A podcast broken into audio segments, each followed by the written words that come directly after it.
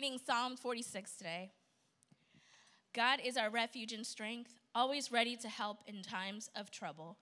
So we will not fear when earthquakes come and the mountains crumble into the sea. Let the oceans roar and foam, let the mountains tremble as the waters surge.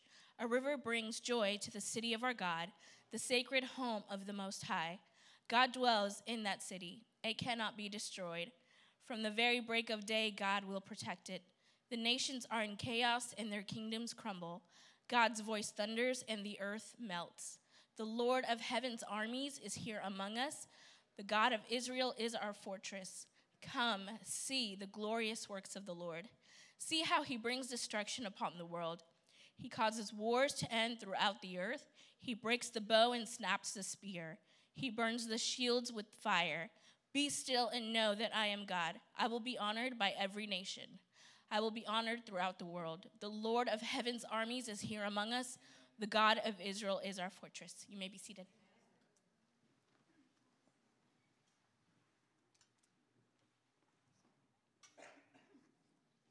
Well, hello. How are we doing, Hope City Church?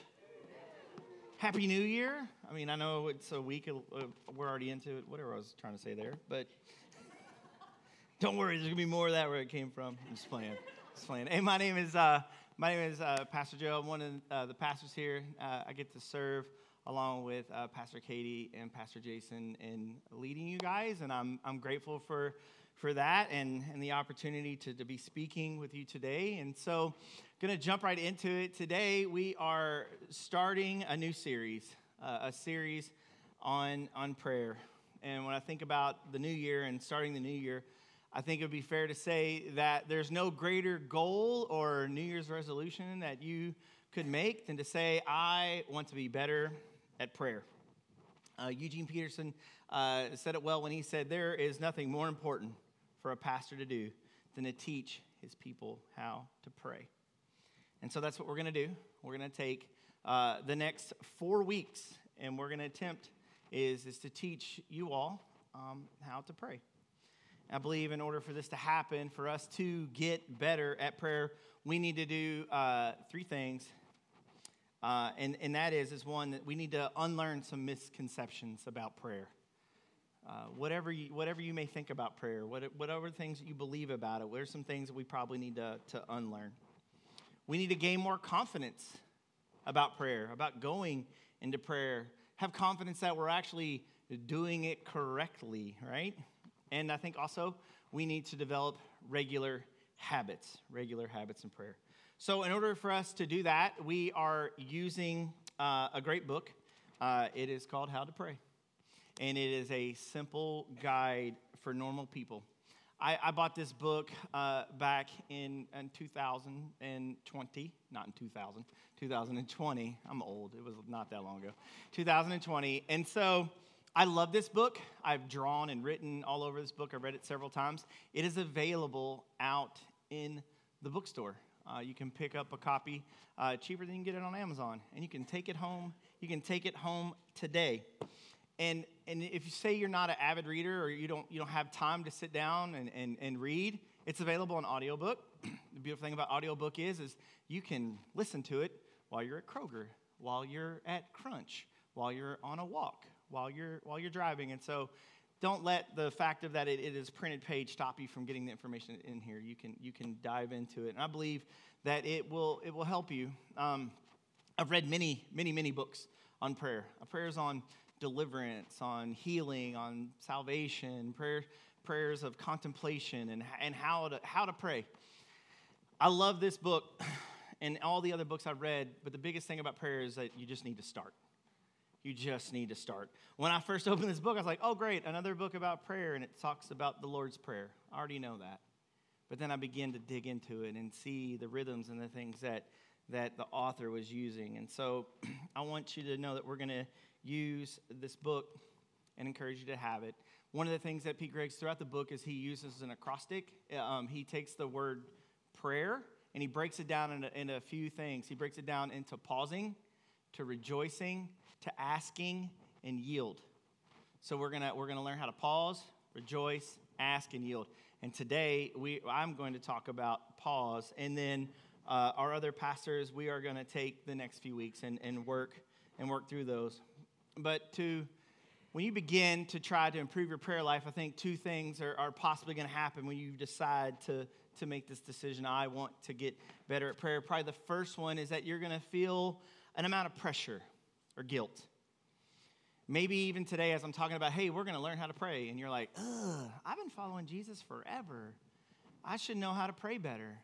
Like I should be better at this. Why is it so difficult? Why is it why is it hard for me to go into prayer? And you just you just feel this condemnation because you you lack consistency or you lack the depth that you think someone that has been following Jesus as long should have. Or maybe you're brand new at prayer and you feel like climbing the mountain to God is too big and so you don't even you don't even want to start. Know this. That condemnation that you're feeling more than likely is not from God. God is, is not mad at you. He, he, in a matter of fact, he, he wants to spend more time with you than you want to spend with him. And whenever you take the approach and make the effort to meet the Lord, he's already there.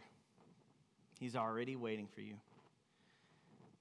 As hard as it would be to imagine, I want you to picture in your mind that when you go to God in prayer, he's waiting with a smile if you think about the cost that God had to pay for us to be able to go to Him in prayer, that cost was Jesus. And so there'd been nothing more honoring than in our prayer life than to honor the sacrifice of Jesus to use the ability to, to pray. Now, it, it's, it's worth pointing out that in order to grow, you're, you're going to have to face things like uh, discomfort and discipline and denial. You're going to somehow believe that you're not good at prayer, you're inherently bad at prayer. Well, here's the thing if you don't pray, you are bad at it. You know why? Because you don't do it. You know what I was bad at? Riding a bike. I'm still bad at roller skating. I tried it. But here's the thing to get better at riding a bike, what do you have to do? Get on the bike. And you just you have to come to a place where you're like, I am going to resolve to do this. And if I fall, if I get hurt, if it doesn't work, I'm going to get back up and keep going. One of my favorite things my, my kids love to say to me is like, I don't know how to do that. Great.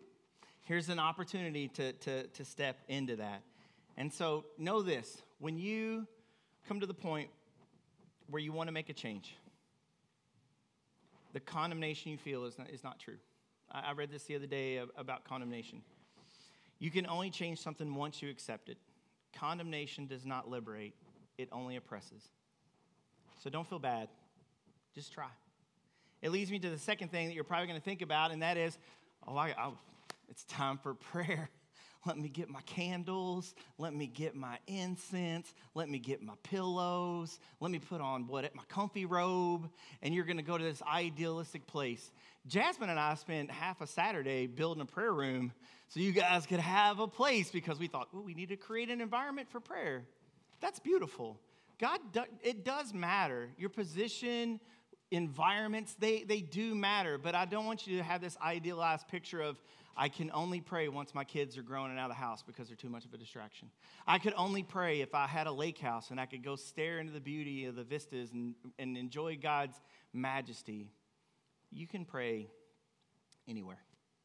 You can pray at any time and you can pray about anything. And I want to encourage you right now that you can do that. And in the book, Pete, Pete Greig, he talks about uh, Susan Wesley. Susan Wesley was this, this poor woman. Uh, she, she married a, a, preacher, penniless preacher. That's never a good choice. Uh, their marriage was deeply dysfunctional. They probably could have used a Financial Peace University. They actually, she lost nine children in infancy birthed them and they passed away, but she also raised 10 kids. And because of the dysfunction in their marriage, she pretty much raised them on her own. Her house burned down twice. Her husband was put in prison twice. But yet, she had an honest, simple, persevering prayer life that undoubtedly changed the world. See, she faced all these trials. But in the times when her husband was in prison and there was trouble within the church, she decided to start a Sunday school. That Sunday school grew from her kids and her neighbors to over 200 people a week coming to a barn to hear her speak and, and to hear her sing songs. And, and, and pray together. She was famously, she uh, raised her kids, homeschooled uh, her 10 kids, six hours a day. She was homeschooling, and every kid got their own one hour of individual time a week. I have three kids, I give them one hour a month. Like this lady was like this super, super mom. And you're like, how did she do that? Susan Wesley was predominantly a woman of prayer. She was known to wait and seek the Lord in silence so that she could be renewed in strength over and over and over again. It was not easy for her, though, to find a place to not be disturbed. So, how did she do it? How did she go to prayer over and over again for her family, for the loss of these children, for her husband, for the people that she was leading and shepherding in this small town in England in the 1800s? How, how did she do that? When she wanted to speak to the Lord, she took her apron and she threw it over her head and sat down and just began to seek the Lord right where she was at. In the book, Peter tells how her kids knew don't talk to mom. I'm talking to the Lord. And it was in those moments that she was praying for her family, praying for the people she was leading, praying for God to come and to strengthen and, and renew her in many, many ways. And I don't know if you know or not, but Susan Wesley, she, she her sons, uh, John and Charles Wesley, they founded the, the Methodist Church. There are 80 million Methodists. Thanks, Mom, for your prayers. Thanks, Mom, for your prayers. What a powerful example of praying in the moment to, and to be an effective prayer wherever you're at. This past Monday night, on Monday Night Football, we, we saw this, this, this young man who, who, was, who was injured. And I just thought, wow, look at these guys take a knee right here in front of close to 14 million people if you include Monday Night Football and the people in the, in the stadium. Don't know about you, but like I get tight up at Thanksgiving when my father-in-law asked me to pray in front of the whole family. He's a pastor. Like I can't. He, like well, Hector, you pray better than I do. Why don't you pray? Let alone going and interceding in front of 14 million people. I mean, this past week I, I also did a funeral, and I, I was in the corner preparing and and just standing there, kind of reading through my notes. And this lady walked by me, and I was I heard her underneath her breath, and she was like, Jesus. Jesus. You could see her. She was so nervous, just pacing around and around. And she, you could tell she had no words to say to the family, to the people she was going to walk into. And all she could just say was, Jesus, Jesus, Jesus, over and over again. One of the greatest gifts that the Holy Spirit gives us is that he, rec- he gives us the recognition that we need God. Without the Lord, we are powerless. We, can't, we can only speak be, to God because of Jesus we have a way to talk to him and hear from him, the creator of the, the universe, the maker of everything. And so don't let where you're at or what you're going through or what you're experiencing stop you from praying. I want to encourage you, you, you can pray about anything, anywhere, at any time. And if you do, continue. And if you don't, I encourage you to start. So to be better at prayer, you must go to God in prayer about all things at all time. And so as one other thing before we as we move forward, I just want to say this too. Is like the greatest irony is is you think your worst prayers are terrible. They're probably the honestly the best ones. Why? Because you have nothing else to give to God. This is all I have. And then those honest, those honest moments, that's when God can hear you the best. Romans 8, 26 and 7 says, The Holy Spirit helps us in our weakness. For example, we don't know what God wants us to pray for, but the Holy Spirit prays for us with groanings that cannot be expressed in words. And the Father, who knows all the hearts, knows what the Spirit is saying, for the Spirit is leading us believers in harmonies with God's own will. Jesus. Jesus. I don't know what else to say, but God hears me through the words of my mouth, and He knows what I mean. And I'm just so thankful that we get to do that. And so as we start, we're going to pause. As we start, we're going to pause. We have to start. We have to start. To start, sorry. We're going to pause. To start, we must stop. I wrote that myself and it's still confusing. It's like, what? Pause. To start, we must stop.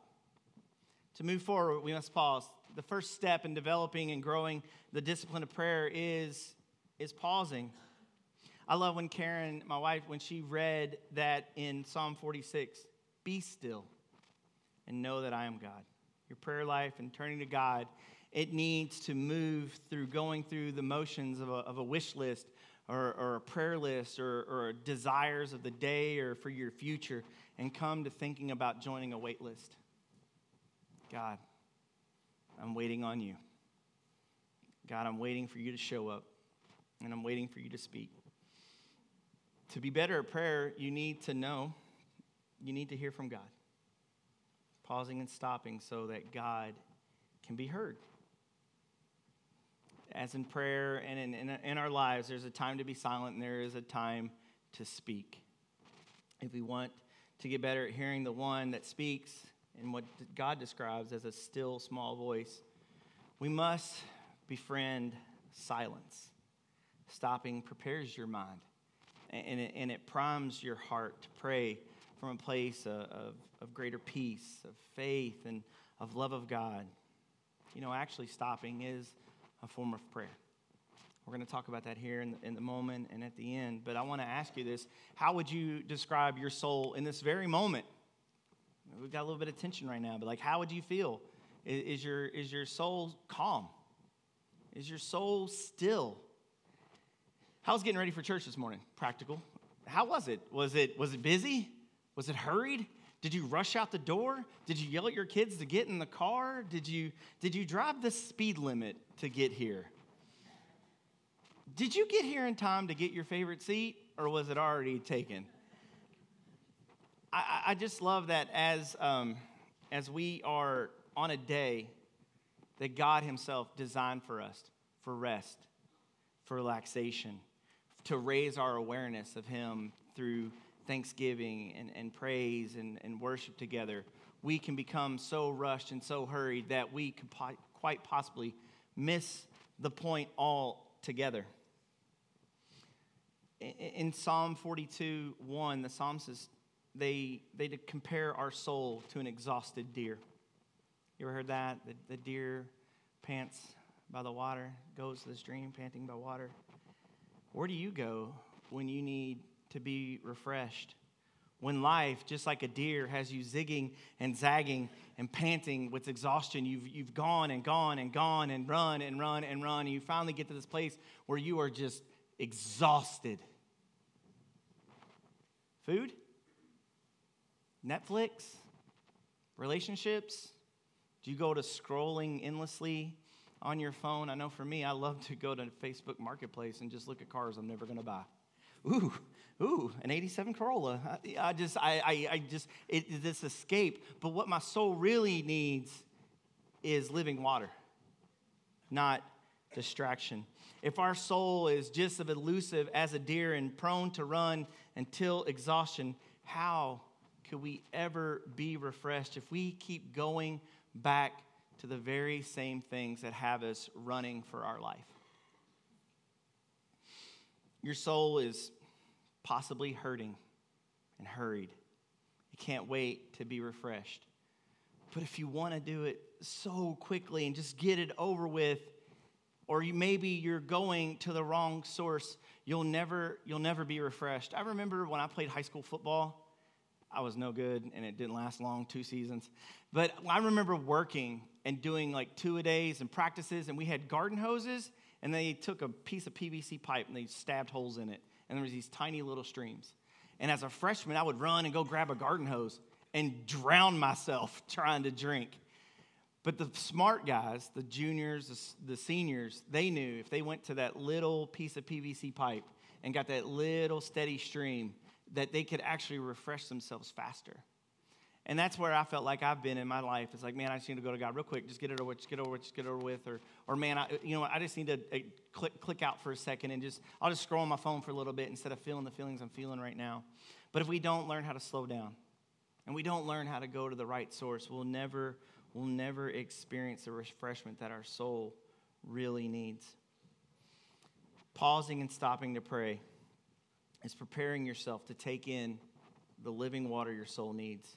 It's meeting with God. Prayer is a conversation with God, the one that loves you and knows you greater than you know him or you could ever know yourself.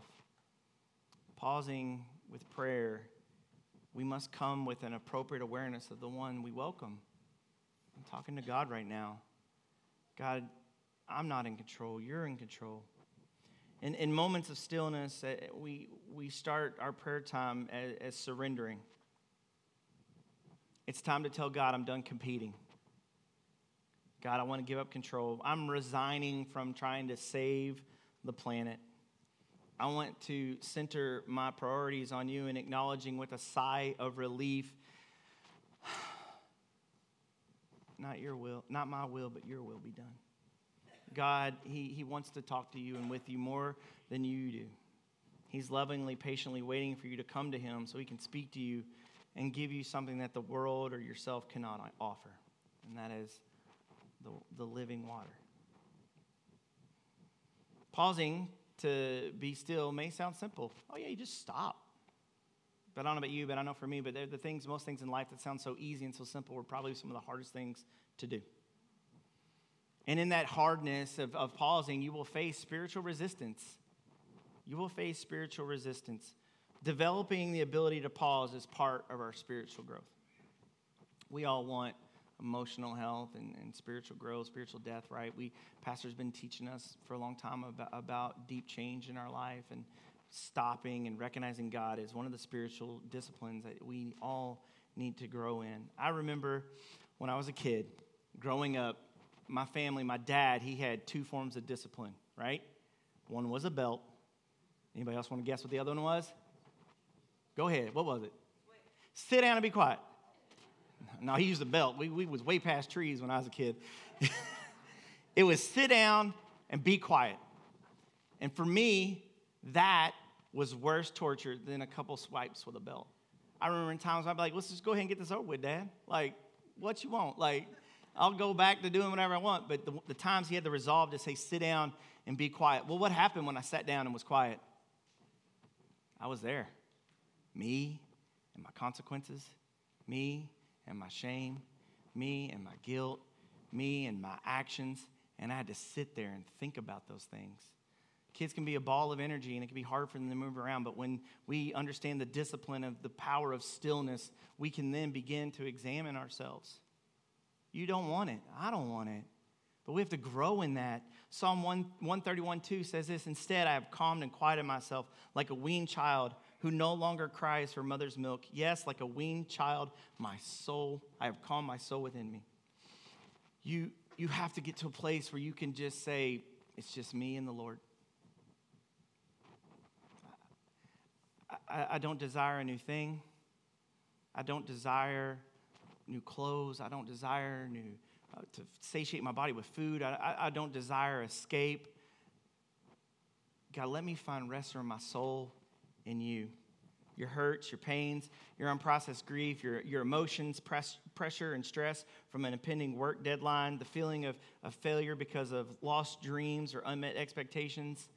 In stillness, all of those things will meet you there all of these untrue things that you think about yourself will be screaming so much louder than that still small voice. But if you wait, keep showing up, stop going to prayer with fists and white knuckles and saying, I'm going to fight, and just release it. God, He will show up in those moments. And keep encouraging to, to, to, to pray whenever, wherever, and however about everything. Just keep showing up. I love because in the Psalm 46, I had Karen read all of it because the psalmist, you can tell that he knows God. God has shown up in his life and he can pray and say, Be still and know I'm God. Why? Because he knows God. Look at some of the verses in there. God is our refuge and strength, always ready to help me in times of trouble. How does he know that? My dude went through some trouble. Have you been through some trouble? Has, is God your fortress, your strength, a place of refuge? So we will not fear the earthquakes and the, when the mountains crumbles and, and, and, they go into the sea and the oceans roar and foam and the mountains tremble and the water surges. My man has seen the whole world fall apart. When your world falls apart, do you go to God? Are you without fear? You can ha- be scared. But you have to cast that fear onto the Lord, right? I love the next verse. It says, It brings joy to the city of our God. Rivers bring joys to the city of our God. I love this because the psalmist is using this picture here. What is God bringing to his people? Joy. When you go to God in prayer, do you feel like you're going to receive joy? Or do you feel like you're going to receive correction, condemnation? What do you, what do you picture when God's seeing you show up? And when you're ready to receive, what are you ready to receive? Is it good news and great joy? That's what we celebrate Christmas because good news and great joy has came, and He wants to give it to us when we go and speak to Him. Come and see the glorious works of our Lord. Man, I'm going to prayer because I remember, God, all the things you've done for me. And we do those things. Why? Because then we can be still and we can know. We can know God. Often we come to God in, in crisis and, and in troubles, and we, when we feel overwhelmed and powerless. Great. I encourage you to do that.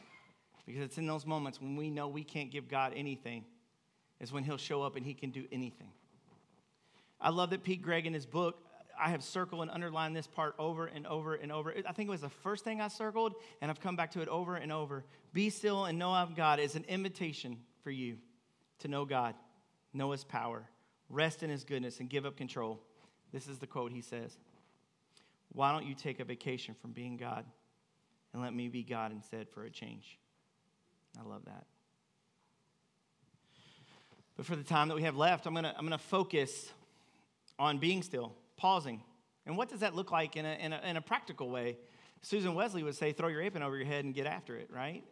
I don't know what it looks like for you. I, I know what it looks like for me. And so I want to just walk through a couple practical ways of, of how we can begin to pause and we can begin to seek God in, in prayer. One of the other things I love in Luke 11 1, the disciples, who saw tons of miracles, healings, feeding uh, of just multitudes of people, seeing uh, crowds gather. They never asked Jesus how to do any of those things, right? They're like, oh, we can do that because you're with us. But what did they notice about Jesus? And they asked him, hey, teach us. You're our rabbi. Teach us. Teach us how to pray. And that's what we're going to God for, is to teach us how to pray. And so the first thing to, to be better at prayer, pausing to be better at prayer, you're going to begin by pausing with patterns.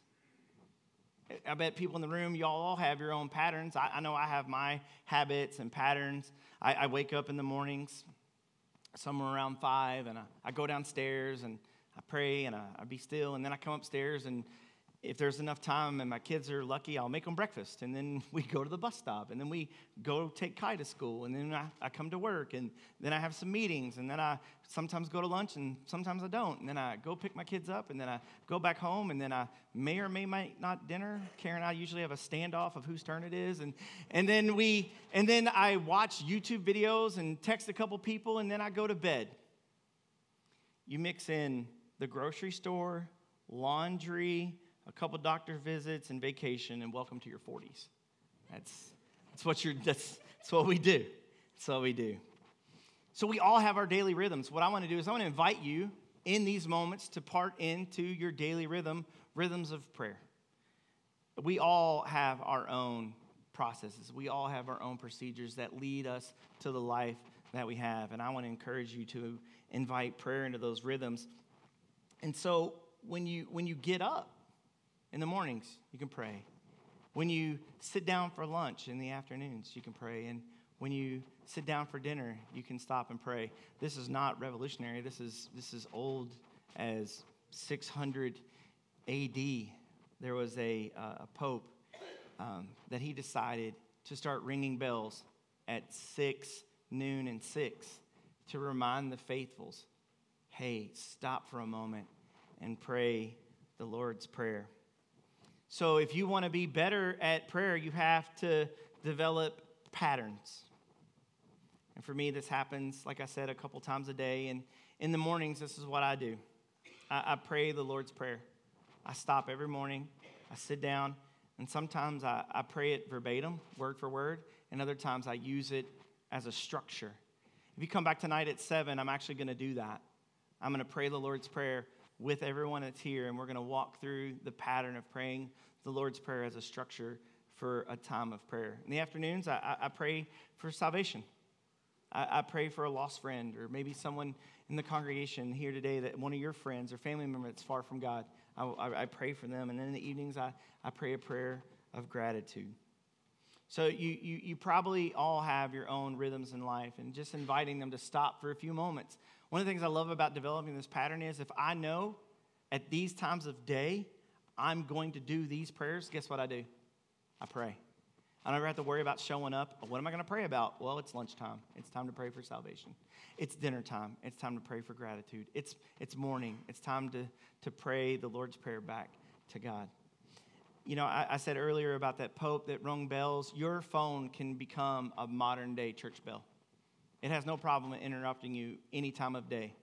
How about you set your phone six times a day to interrupt yourself and go back to God? God, thank you. God, here's my lost friend. God, lead me not into temptation. God, deliver me from evil. God, give me the very things I need for today. So you can set that. It'd be like a modern day church bell. Pete Greig says this about daily prayer rhythms keep it real, keep it simple, keep it going. Keep it real, keep it simple, keep it going. Dietrich Bonhoeffer, he says this about a daily prayer routine. We begin the day in silence because God should have the first word. We end the day in silence because God should have the last word. To begin in prayer, we must first pause with patterns. The second thing that we need to do to, to be better at prayer is that we need to be unhurried. We need to be unhurried. You can be active, but you need to be unhurried. I know uh, sometimes I get super wound up. Sometimes I'm super anxious, and sometimes I just can't sit still. I'm super, I'm super fidgety and inner stillness and, and, and being sedentary sounds virtually impossible. You know, I was, I was thinking this about this example of how to be unhurried but active at the same time. It just went right to my kids. I have two kids. They're very intellectual. They get, they get straight A's. They love, they love to play music. They do all the things. And if I told them, hey, sit down and be still for a few moments, they would do it. But if I did it to Lenny, she would lose her mind. She's right over there again, giving a smug look. But if I said, hey, Lenny, sit down and just think about the goodness of God, she'd be like, What are you talking about? But if I say, Hey, Lenny, here's some watercolors. Hey, Lenny, here's a pencil and a pad. Draw me God's goodness. God, Lenny, show me ways that God has shown up in your life. She would take that time and just make you a beautiful masterpiece. And, and Pete Greig explains this in the book as kinetic stillness. That makes no sense, but when you write a book, you can say stuff like that. I'm moving, but stopped. I'm moving, but you have, like some people in the room, this is the way we work. But the thing is, is that you have to show up unhurried while moving. I can move and be empty. I, I, the things that are in my mind that are, that are having me running, if I can remove those, be active but focused on God, I can, he can still, he can still, he can still show up. you know, I was, I was hiking a few months ago out in um, out in um, Jefferson County Memorial Forest, and I was pushing and pushing and pushing and pushing, just going hard, going hard. Like, no one told me to go. I wasn't training for anything, I was just going. And I was coming to this place of just exhaustion. And I was just like, oh, I can just stop. And halfway up this hill, I stopped. In this euphoric moment of endor- I'm not a scientist, endorphins, things filled my body like my body naturally released all these things, these chemicals inside of me. And I felt this moment and I was like, wow, I came for this hike, but I'm going to enjoy this walk back. And in that walk back, I had some of the most amazing thoughts and moments of just God and, and His goodness. And I would have never have gotten that with a notepad and my couch. Never would have got that with just sitting in the dark, breathing in and out. And so, for the people in the room that, are, that love to move and keep going, and you feel like I'm going to put shackles on you by sitting still, you don't have to.